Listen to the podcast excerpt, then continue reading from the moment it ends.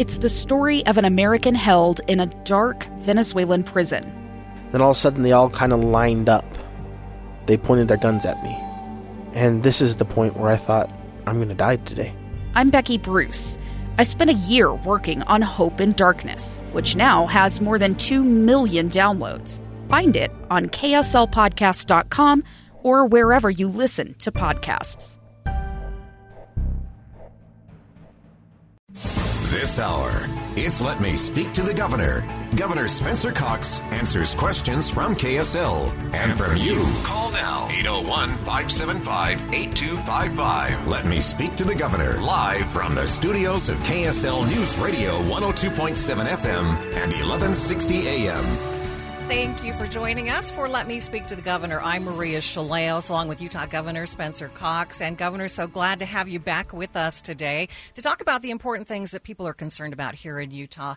Let's begin and talk about the COVID situation because what I'm seeing is seems like all holds are off. Like it seems like the restaurants are packed and people aren't wearing masks and which is, you know, I know we're exhausted, but tell us what is the risk? How are we doing in the state of Utah with COVID? Yeah, thanks, Maria. So it's great to be with you again, and I appreciate the, the, the, time and the opportunity. So what we're seeing, it's been very interesting in Utah, and I talked to a lot of experts about it. We we saw that the Delta surge um, with with much of the country, our surge went up and then started to come down and then kind of leveled off. We've had lots of states that have surged higher than us, faster, and then fallen down. While we're kind of stuck at this this elevated level, and uh, it looks like we're part of maybe two surges. There was a surge that was kind of Idaho and Washington, Oregon, that, that Northwest what we were part of. And now the, the, the Intermountain regions, so Colorado and Arizona and New Mexico are surging right now. And we're kind of caught between those two. So not, not the highest uh, we, we've ever been and not as high as some of those states, but certainly we would like to be lower. So that's where we are. And uh, that's why we're, we're asking uh, people to, uh, to continue to get vaccinated we just announced today that uh, we'll be expanding boosters for uh, for everyone over the ages of 18 uh, to to be able to get their booster now and, and increase those those levels of protection. And and most importantly for us because we're the state with the most kids um, we have been able to vaccinate 44,000 kids ages 5 to 11 over the last two weeks. And so that's going to help us more than any other state the the ability to vaccinate kids. And we can't wait for those uh, those vaccinations to kick in. So, give us an idea where are we when it comes to vaccinations? How many people in the state of Utah are fully protected? Yeah, so right now, uh, over 2 million re- residents of the state of Utah have received a, at least one dose. Um, 1.78 million have received, uh, are, are, are, fully vaccinated. That works out to be about 62% that have received one dose and about 55% that have received both doses. Um, and now, again, because we have such a large portion of our young people, that number is going to start to climb pretty quickly uh, because uh, once they get fully vaccinated, now we've had two weeks, so they're just receiving their first one, it, you know, it'll take three to four weeks before they can start to uh, to receive their second one, and then we'll see that that overall population number start to uh, start to go up significantly. Um, the good news is that uh, that our elderly population has done very well. Uh, but you know, over over the age of 70, we're at 90 plus percent. Um, it, those that are the most vulnerable, but we still have work to do. So tell us about the supply. You're opening up those boosters for all adults. How easy is it going to be to actually get a booster shot? It's uh, well, it, it, sh- it, should be fairly easy to to get. The good news is we have significant supply in the state of Utah right now. I do encourage people to be patient as their as our providers are going to be now now uh, opening this up for, for more boosters. The the truth is that about uh, about ninety percent of Americans have been eligible for a booster, but once again, the, the, the CDC has made it so confusing for people to understand. I'll give you one one quick example. Um, anyone with a BMI over twenty five has been qualified for a booster for a while, but most people don't know that, may not know what their BMI is. About 70% of Americans have a BMI of 25 or older. I, I checked today, I'm 24.9, so I'm like one good hamburger away from uh, being eligible. That's that's how close I am, and uh, and so most people are all, already eligible. They just didn't know it. So we're trying to simplify this, um, ho- hoping that the FDA and the CDC will come through and simplify as well and just make it open to all adults um, 18 and older. I understand that there are now some grants available for small businesses to help them actually fight COVID in their own companies. Yeah, that's exactly right. This is something that we we announced this this past week. Um, for those with uh, with fewer than 50 employees, you can apply for a grant through the Governor's Office of Economic Opportunity, and uh, the, the the purpose of this grant is to help reimburse employers for giving paid leave to their employees who don't have paid leave. So these are usually hourly employees who don't have any any benefits. Um, they they can uh, they can apply and they'll be paid the, the, company will be paid to reimburse them for, for paying their employees who have to take time off to get a vaccine themselves uh, get a vaccine for their children, or if they happen to have a reaction uh, that, that require a reaction to the vaccine that requires them to miss a little bit of time, um, they would be eligible to get reimbursed for for that as well. So we're, we're very excited about this program. A lot of people have already taken advantage of it, but we still do have some some money available. Uh, you can go to uh, business.utah.gov slash SBEV grant. So that's Utah or business.utah.gov slash SBEV grant, and uh, and your business can apply and, and get reimbursed there. You are obviously pro vaccine, but what about workplace mandates? I mean, you did sign the exemption for workplaces. Yeah, so absolutely very, very pro vaccine. A big believer in the vaccine. There, has been so much contention around this, and it's you know it's it's it's tearing companies apart. It's it's it's uh, it's it's been so unfortunate. What we did was uh, we we looked very closely at some uh, some experiences we've had here in the state of Utah, and we we we pioneered this a little bit. Um, our, our institutions of higher learning, almost all of them, uh, decided that they would issue vaccine vaccine mandates for their students, with with some exceptions, and people could could apply for um, a religious exemption or, a personal exemption for for uh, deeply held personal reasons and, or medical exemptions. And in, in every one of those cases, they saw vaccine uptake rates go up significantly. Um, in fact, upwards of 95% in, in some of our institutions. Without all of the, the combativeness and fighting that we're seeing over this and people losing their jobs and, and other issues. And, and felt that that was a good model. I, I was opposed to completely uh, outlawing mandates for our businesses. I, I think that's that's a mandate, right? A mandate against mandates is still a mandate. And so, uh, but but but supportive of this, and the business community has been very supportive of what as well. And and it allows them to issue a mandate for their employees, um, allowing for these these deeply held personal exemptions. And and the hope is that we'll see a similar uptake. That we'll be able to go from some of our workplaces that are now 60 or 70 percent up to 80, 90 percent, which will help us. The the other very good news, and as we talk to experts, they believe that we're moving from the pandemic phase to the endemic phase um, soon it, are, are, these antiviral pills um, that are coming on the the, the market uh, that that will allow us both Merck and Pfizer have these these pills that are are, are before um, the FDA right now waiting for approval. We expect to get those in the next couple weeks.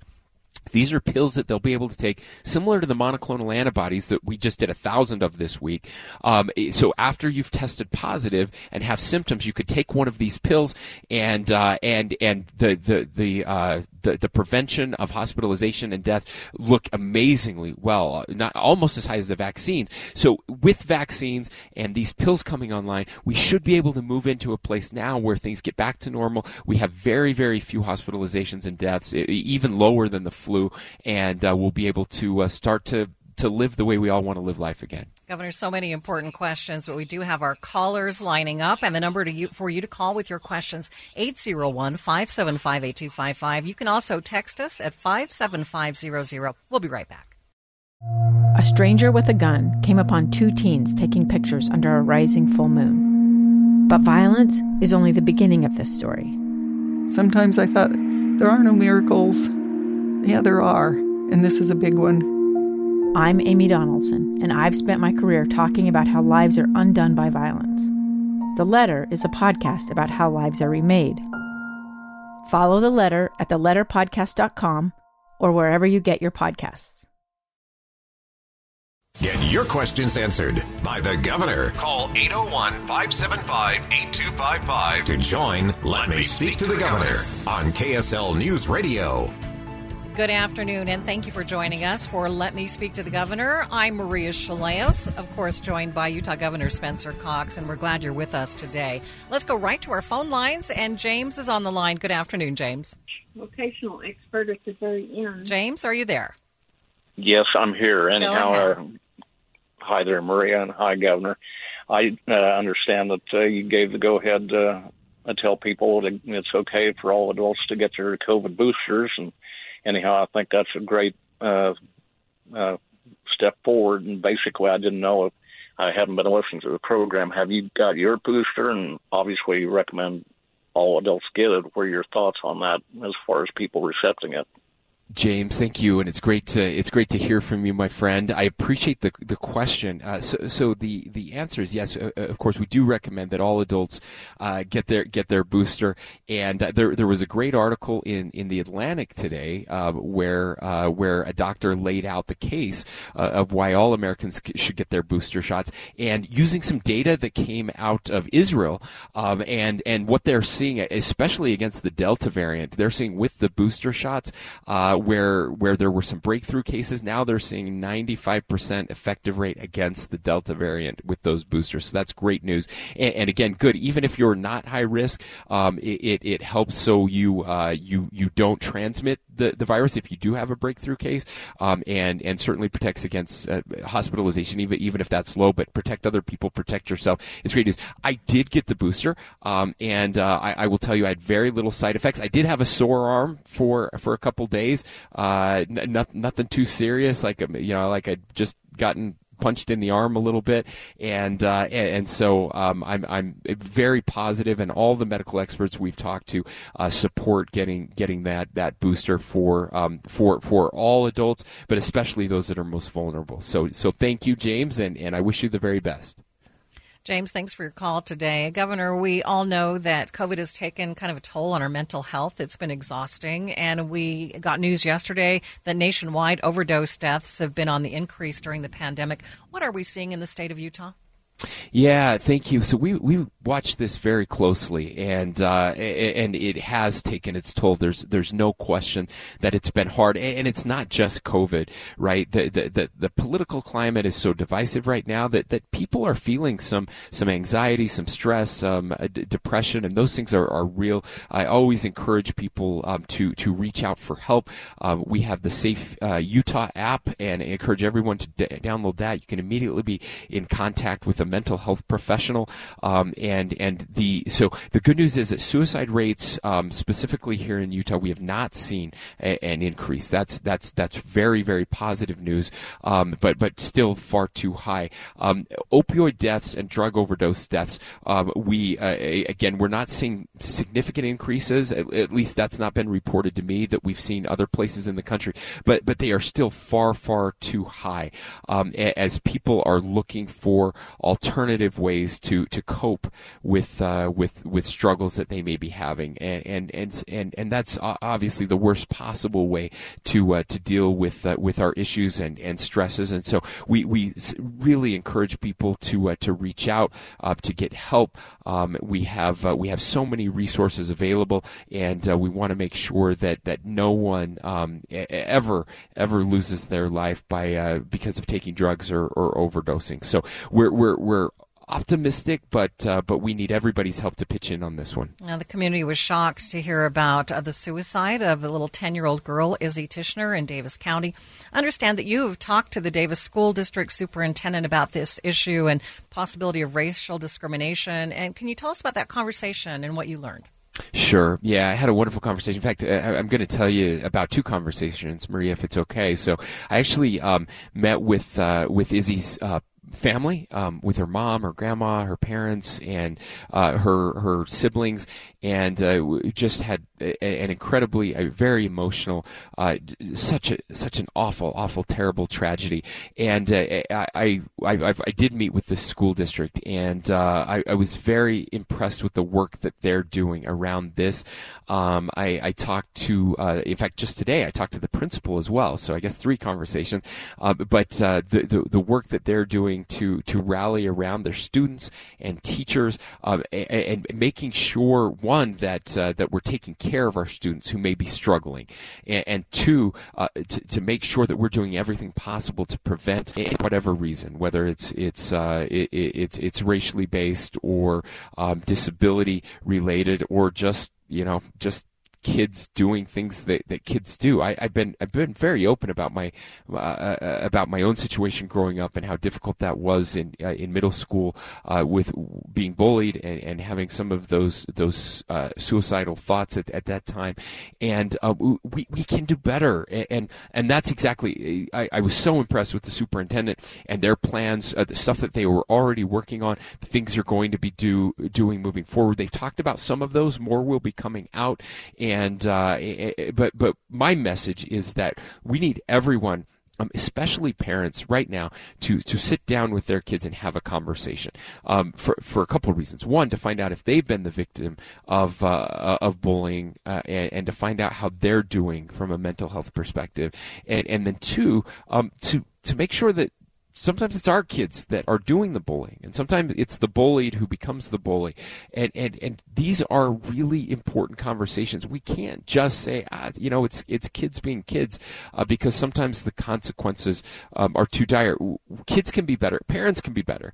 I, I, have said this before but they they they often mimic the, the behavior that they they see at home. And and so when we have um, when we have parents showing up at school board meetings and uh, threatening people uh, you know and and and uh, and and and bu- trying to bully their way.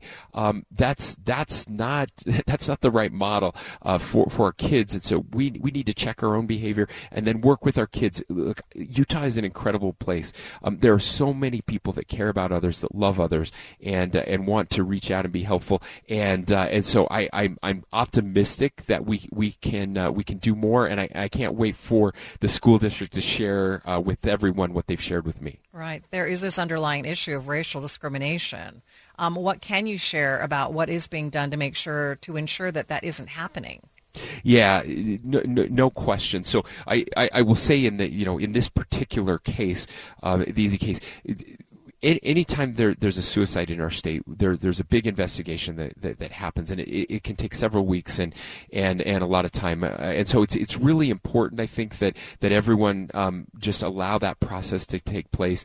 Uh, suicides, especially uh, amongst youth, I've been told by our expert who does these investigations, are, are incredibly complicated, and there's there's rarely one one issue. There's there's almost always multiple um, interacting issues that happen here. However, what's important here is um, maybe not that specific case, but uh, the the Department of Justice investigation that was that had taken place before and um, the the district has already done several things to, uh, to to help remedy some of the issues that they found around some racial discrimination, including terminating employees um, who uh, who had participated in in in uh, the, the, that type of discrimination, or or failed to uh, to react appropriately when uh, when when those things came to them. Um, it's it's it's it's really hard when the attorneys get involved uh, because now the Department of Justice has to imp- approve all of their communications, and so there's a process they have to go through, which is very frustrating for them because they are doing so much and they want to be able to share that with, with families, and so they, they will have an opportunity to do that.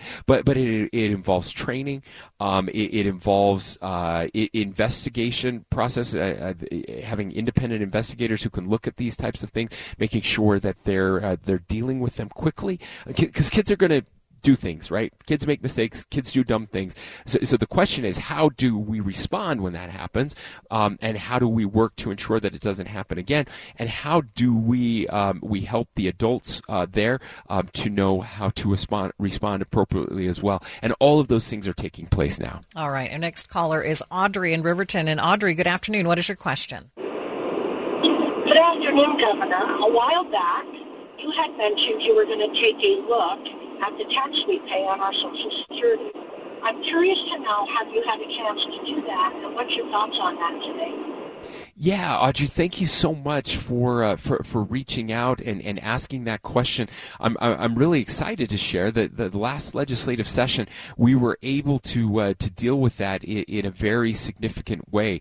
Um, and so we, we passed a bill and uh, and I signed that bill into law. It was uh, House Bill 86, and and what it does is it delivers a, a Social Security tax cut to Utah senior citizens. We were we were one of the only states. Uh, I think there may be six or seven that still had the full tax on, on Social Security. Um, it, so it raises the amount of income that is exempt from tax uh, from $35,000 for joint filers uh, to 50000 So basically, this was an $18 million tax cut for those receiving uh, th- th- those receiving Social Security tax. So um, I'm really grateful that the legislature agreed and uh, that we were willing to uh, to push that tax cut through. Now um, this this bill has a retrospective operation for a taxable year year beginning on or after January 1st of 2021. So so that's how it works. Um, it goes back to, uh, to, to to the beginning of this year, and so you'll you'll see that in your uh, in your next tax filing um, for of our, our seniors out there who are receiving the, the uh, Social Security income, um, you're going to see a tax break this year. So great news. It's always fun when I get to talk about some, uh, some good news and a tax cut. Audrey, thanks for your call today. If you'd like to call and ask the governor a question, the number 801-575-8255. You can also text us at 57500. We'll be back following the bottom of the hour news. Get your questions answered by the governor. Call 801 575 8255 to join Let, Let Me Speak, speak to the Governor on KSL News Radio. Good afternoon, and thank you for joining us for Let Me Speak to the Governor. I'm Maria Shilaos, along with Utah Governor Spencer Cox. And the number for you to call again, 801 575 8255. We're getting a number of texters. You can text us your questions at 57500. Uh, Governor, before we get right back to those calls and questions, uh, my question for you is um, we know that Utah's going to get some money that's being touted in the infrastructure bill just signed by the president. Uh, what are we going to see, and when should we expect uh, to, to see it in action? Sure. Yeah. So the, that big infrastructure bill was finally passed, uh, bipartisan infrastructure bill, and some some good things for, for the state of Utah. We we're not sure exactly when that money will, will come our way, but we'll be working with the legislature. I assume that, that most of that will be apportioned out during the legislative session that comes up as we get more details on exactly how much is coming to us and uh, and where and how that money can be used. So the legislature meets uh, starting in January and, and running through March. But we're we'll see some significant investments in some places where where it's really needed. So of course, roads and bridges is part of that. Eh, uh, infrastructure uh, uh, around broadband, um, especially in our rural areas and some of our, our communities that, that may be underserved, and and then we will will also be looking at investment. Eh, the the piece I'm most excited about is is our ability to invest in water and, and wastewater projects. we have a we found out during the some some of the, the stimulus money that came in, the, the ARPA funding, um, we, we went through a process where the legislature set aside some money, um, and and you, you, remember that local governments also received money from the federal government there, and we thought, you know, it would be a really a good idea if we could um, if we could put that money together to do some big things, uh, some some generational things. If we're, you know, well, look, I think the federal government's spending way too much money, but if they're going to spend it, we should be investing it in things that will have a return on investment for our kids and grandkids. If we're spending their money, we should be spending it in ways that will help them, and so that's that's that's why I think infrastructure is is so important. Um, and and as we went through that process, uh, we we had fifty million dollars that we could match uh, with the, with money coming from these these municipalities, and we had requests for about a billion dollars in uh, in projects, and these are important projects, quality of life projects, as infrastructure is aging, um, making sure that we have sewer lines that that work and and water lines for drinking water and water storage, all of those things that we care so desperately about. Uh, we're going to be asking the legislature for more money uh, for that, and uh, we we believe that we could also use this money uh, coming from the uh, the infrastructure bill uh, to meet some of those needs. So we already have the list. We're in the process right now of ranking that list, projects that are most important. Um, we have projects from every corner of the state, and this will be this will be a good thing in, in the long run for for everyone in our state. Our next question comes from a texter who is a public safety employee who wants to know if you would support legislation in the upcoming session that would reduce the separation time for public safety retirees. Uh, the reason they're asking is they say if they were to retire right now, they would not even be able to mow the lawn at their local high school because they would lose some of their retirement benefits. Yeah, Maria. So this has been a problem for a while. Um, now, now on, on, the good side of this, uh, the, the legislature back now. I was not I was not here for this. I was a county commissioner at the time, or I, guess a mayor and then a county commissioner when in 2008 when we had the uh, the, the, the Great Recession, the the collapse, and so many states um, retirement programs were were facing bankruptcy, and, and, Utah very proactively stepped out and said we're going to reform um, our, our, our public pensions and retirement programs to make sure that they're sustainable, and uh, and, and, I certainly applaud the the work they do uh, that did at that time. Now there, there's a question if if that legislation and some subsequent legislation may have gone a little too far. And and, and what this texter said is is absolutely um, uh, a, a, problem that we've seen, um, and and that is that you you can't uh, you can't even take you, you, know for example a part time job without benefits of do, doing something else after you've retired if there's any nexus to uh, to state government. And w- what they're trying to avoid is this idea that people would retire in their job and then and then the next day take back their their exact same job and uh, get their retirement and keep getting paid. So they didn't really retire, mm-hmm. um, and, and and people I think rightfully so felt that that was kind of playing the system a little bit. Um, but that's very different than than what's being proposed here, and so I, I am interested in that legislation. Obviously, we will have to work through the details. I've been I've been interested in it for for quite a while. Um, it, again, especially around public safety, it's so hard right now. We have a, a shortage uh, of people um, in the workforce, a labor shortage, a significant labor shortage. And, and, let me tell you one area where it would be really helpful, and that's in rural areas. So imagine, and this happened all the time when I was a, a county commissioner, that someone someone would retire from you know Salt Lake, um, Utah County, and and they moved to uh, they moved to a rural area, and, and they they were willing to do some part time law enforcement to uh, to help out. Well, you have somebody with a tremendous amount of experience coming to a place that desperately needs the help. What ends up happening is in these rural places, we we hire people in public safety, then we train them, we send them to post, we get them all ready to go, and then Salt Lake City offers them more money, mm-hmm. and, and we lose them. And so there's this revolving door. Now, if you could get somebody with a lot of experience who is coming in willing to work for less because they have the retirement, it's really a win-win. But but it's not just there; it's everything. As this person mentioned, um, they can't get a job, a part-time job, even doing something anywhere else related to state government, um, and, and, and that's problematic. I think that the pendulum probably swung a little too far, and, and we could look at ways to uh, to shift that back and, and help our people and, and get these jobs filled that so desperately need to be filled. All right. Our next caller is Rick in Oakley. And good afternoon, Rick. What is your question? Yes. Can you hear me? Yes. Go right ahead. Yes, Governor Cox. Um, you know, you talk a lot about um, civility and decency, and you know, I agree with the words that you um, often speak. But when I, you know, when you supported probably the most indecent and uncivil um, candidate for president in the form of um, Donald Trump, and your recent action um, in signing what I would characterize as an indecent and uncivil redistricting plan, in that it disenfranchises, you know, some 35% of Utahns. Why should I continue to listen to you um, when you give speeches on civility and decency? Your words seem to be undermined by your actions completely. Well, th- thank you, Rick, for the call. Um, of course, you, you you don't have to listen to me. That that's fine. Um, that's that's certainly your prerogative. Um, I, I I. I, am happy to to address redistricting. I, have talked about it a lot. I, I did a, a, about 15 minutes uh, of a Facebook Live uh, talking about exactly what happened around that. And and uh, I, I, I, appreciate your passion. I know there are a lot of people that, that are upset about redistricting and the way that that went down. I've been very clear on this. In fact, two years ago, um, I gave a speech on redistricting before any of this happened, uh, before um, the, the uh, before the ballot initiative that uh, that that Utahns passed very narrowly um, by, by I think about 7,000 votes.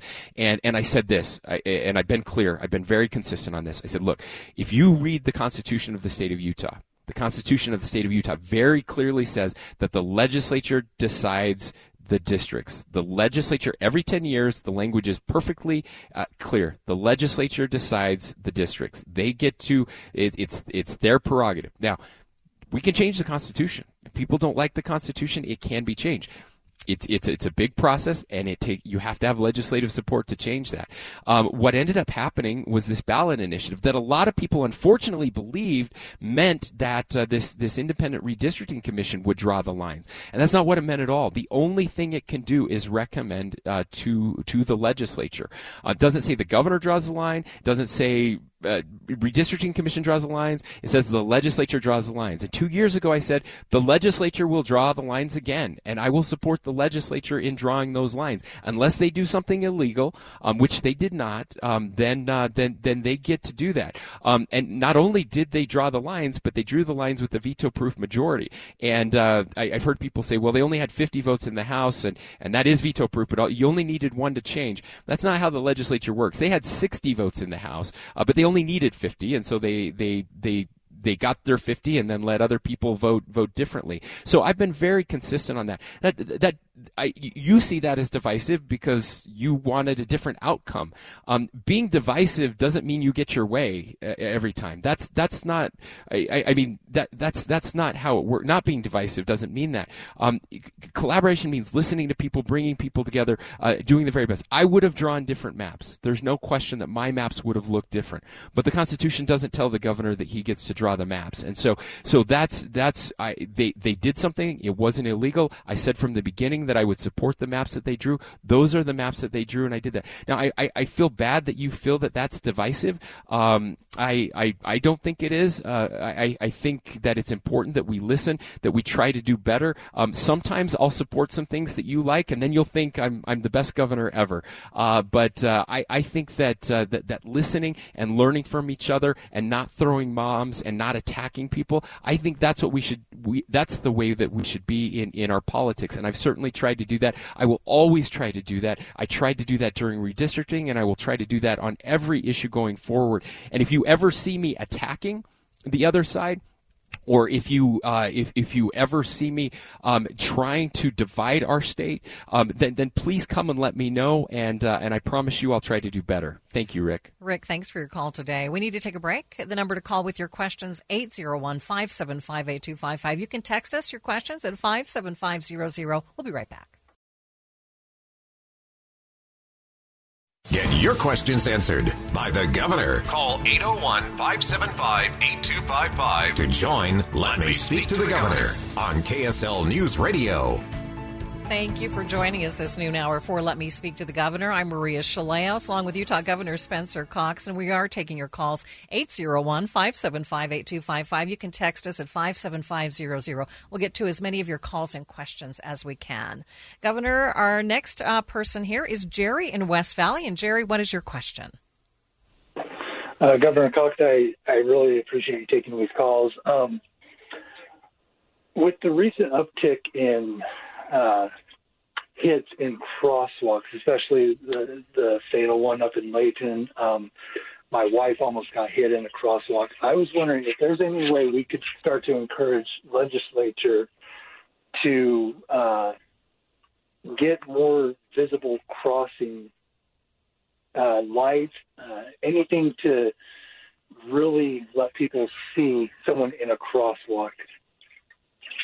Thank you, Jerry, and and I'm sorry to hear about your, your wife, and, and, and obviously these are uh, the, these are, are serious tragedies. So a, a couple things that I think are important. Um, so so most of those decisions, uh, mo- most of our streets with, with crosswalks are, are city streets, and, and of course um, that that's a conversation to have with your uh, your your local um, city officials. Uh, local government is is easiest to, to contact to talk through those. Now on on state uh, streets though, and for the average average person, you know, people don't know if it's a city street or or uh, or it's it's owned by the the state. Um, UDOT works through those, but but they also work closely with local officials. So um, I, I, can give you a, a, quick example. When I was the mayor of Fairview, um, we needed a crosswalk and we wanted lighting as well uh, for that. So as the as the mayor of my town, we reached out to our our representative from our UDOT area, talked through that, showed them the data, showed them why it was important, and and we got that done. So they they do have a budget for that every year.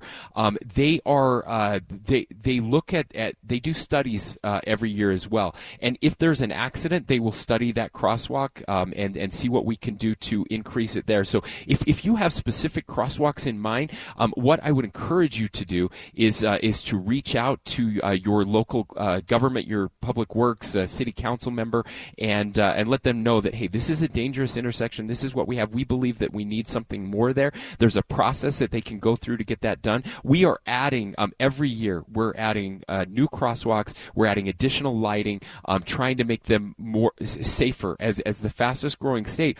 Uh, a, a you know an intersection that may have been safe 10 years ago. The last time we looked at it may not be now. And so we we, we really do rely on on the eyes and ears of, of people around us to uh, to help us out. And and it's not just that. We're we also um, it, it's the responsibility of course of drivers as well. And and we need people to pay attention at intersections. Um, get off your phones uh, stop texting um, start looking. Um, sometimes you know even having a well lit crosswalk doesn't matter if people aren't paying attention. And so uh, we, we, we really need to be careful out there. And as pedestrians, we, we need to be vigilant as well, right? E- even though we have the right of way, um, the right of way doesn't matter if, if we get hit. And, and far too often I see pedestrians who are on their phones as well and not paying attention to what's happening around them. So if we could all be just a little less distracted, that would be helpful. But if you have a specific um, a specific place where, where you want to crosswalk, please reach out and, uh, and let us know, and we can do a study and see if if uh,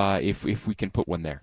All right, Jerry, thanks for your call. Next question. I'm just going to read you this text, Governor. This person says they are disappointed with the permitless carry law that was passed in May. They say we are seeing an uptick in gun violence.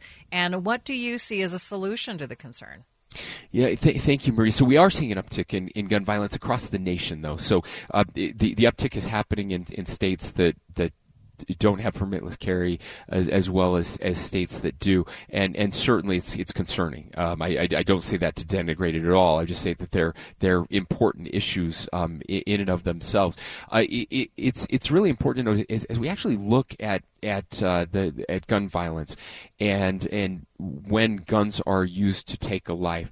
Um, there are two categories that stand out um, far and away above everything else. Um, the first category, unfortunately, is suicide, and uh, we we have uh, we're we're spending more on suicide prevention right now than at any time in our state's history. We have some amazing programs that are reaching out, providing gun locks and safes to safes uh, to to to people and, and gun owners and, and parents, um, making sure that uh, that that we are locking up our guns and, and keeping uh, keeping our, our loved ones safe. So um, suicide prevention will will do more to end gun violence um, than than uh, deaths by gun than than anything else in our, our state right now. So that's that's a critical one.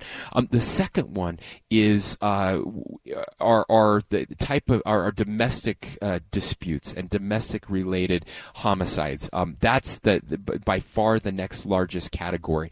Um, so many people, uh, unfortunately, that, that, that die a violent death uh, by uh, by gun or otherwise um, are people who knew each other, uh, people who were you know married before boyfriend girlfriend um, uh, family members that that are estranged. And, and, I do believe that that's one area where we could do better. Um, I, I, think we really need to continue to um, evaluate our, our, our laws around um, allowing uh, those uh, the, the the people who have um, who have promulgated violence um, or threatened violence whether or not they should they should be able to possess a firearm. If if they've uh, if they have a history of domestic abuse.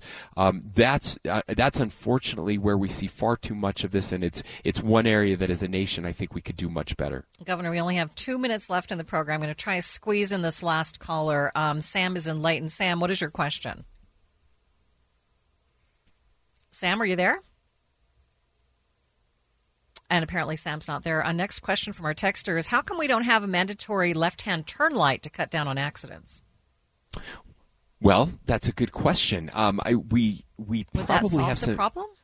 I I I, I don't know. I'm I, I guess I'm not an expert enough to to, to know. Um, I'm I'm sure that uh, that that our experts have been looking at that. We have some some traffic related questions today. Um, I'll make sure and, and put that one to uh, to our, our experts. We may have uh, we may have some in in some areas. Uh, I'm not sure, and I'm so sorry. Yeah. But we'll we'll do better next time. Final question. We just have 30 seconds here, Governor. I'm just wondering, uh, our texter wants to know if what can be do, done to clean up our air. And I'm wondering if there's anything coming up in the legislature.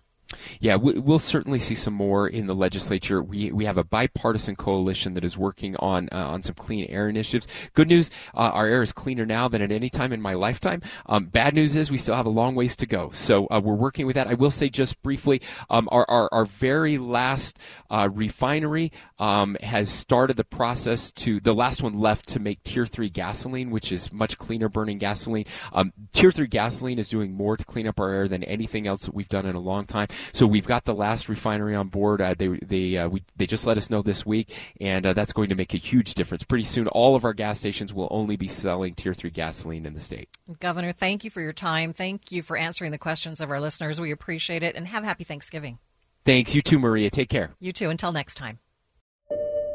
I'm Dave Cawley, investigative journalist and host of the podcast Cold. In October of 1985, a woman named Sheree Warren left work at a busy Salt Lake City office. to meet her estranged husband at a downtown auto dealership. She never made it home. Sheree's car surfaced weeks later in Las Vegas. in the parking lot of a hotel casino. No one knows how it got there. Strange. It was strange. Both Sheree's estranged husband and her boyfriend raised suspicion for investigators, I kind of thought that he might have done something. but no arrests were ever made. In Cold Season 3, we dig into double lives, make new connections in the case, and examine the difficulty raised by reasonable doubt. We want answers just as much as anyone else. They have creeps like that now, too, so nothing's changed. That's the new Cold Season 3 The Search for Sheree, now available anywhere you get your podcasts.